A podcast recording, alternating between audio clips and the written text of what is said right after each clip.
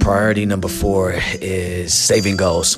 So when you have set your goals, and you're looking at each goal and you're looking at the dollar amount and the time frame and what's making it easy to figure out how much you'll need to contribute every month and stay on track is when you actually look at numbers. So you're going to say for example, if you got 2 weeks and you're paying 3500 to stay somewhere and let's say you're looking at for the whole year and you're saying, what do I need to save? Well, you're going to go ahead and try to save about 146 a month just based on that example there.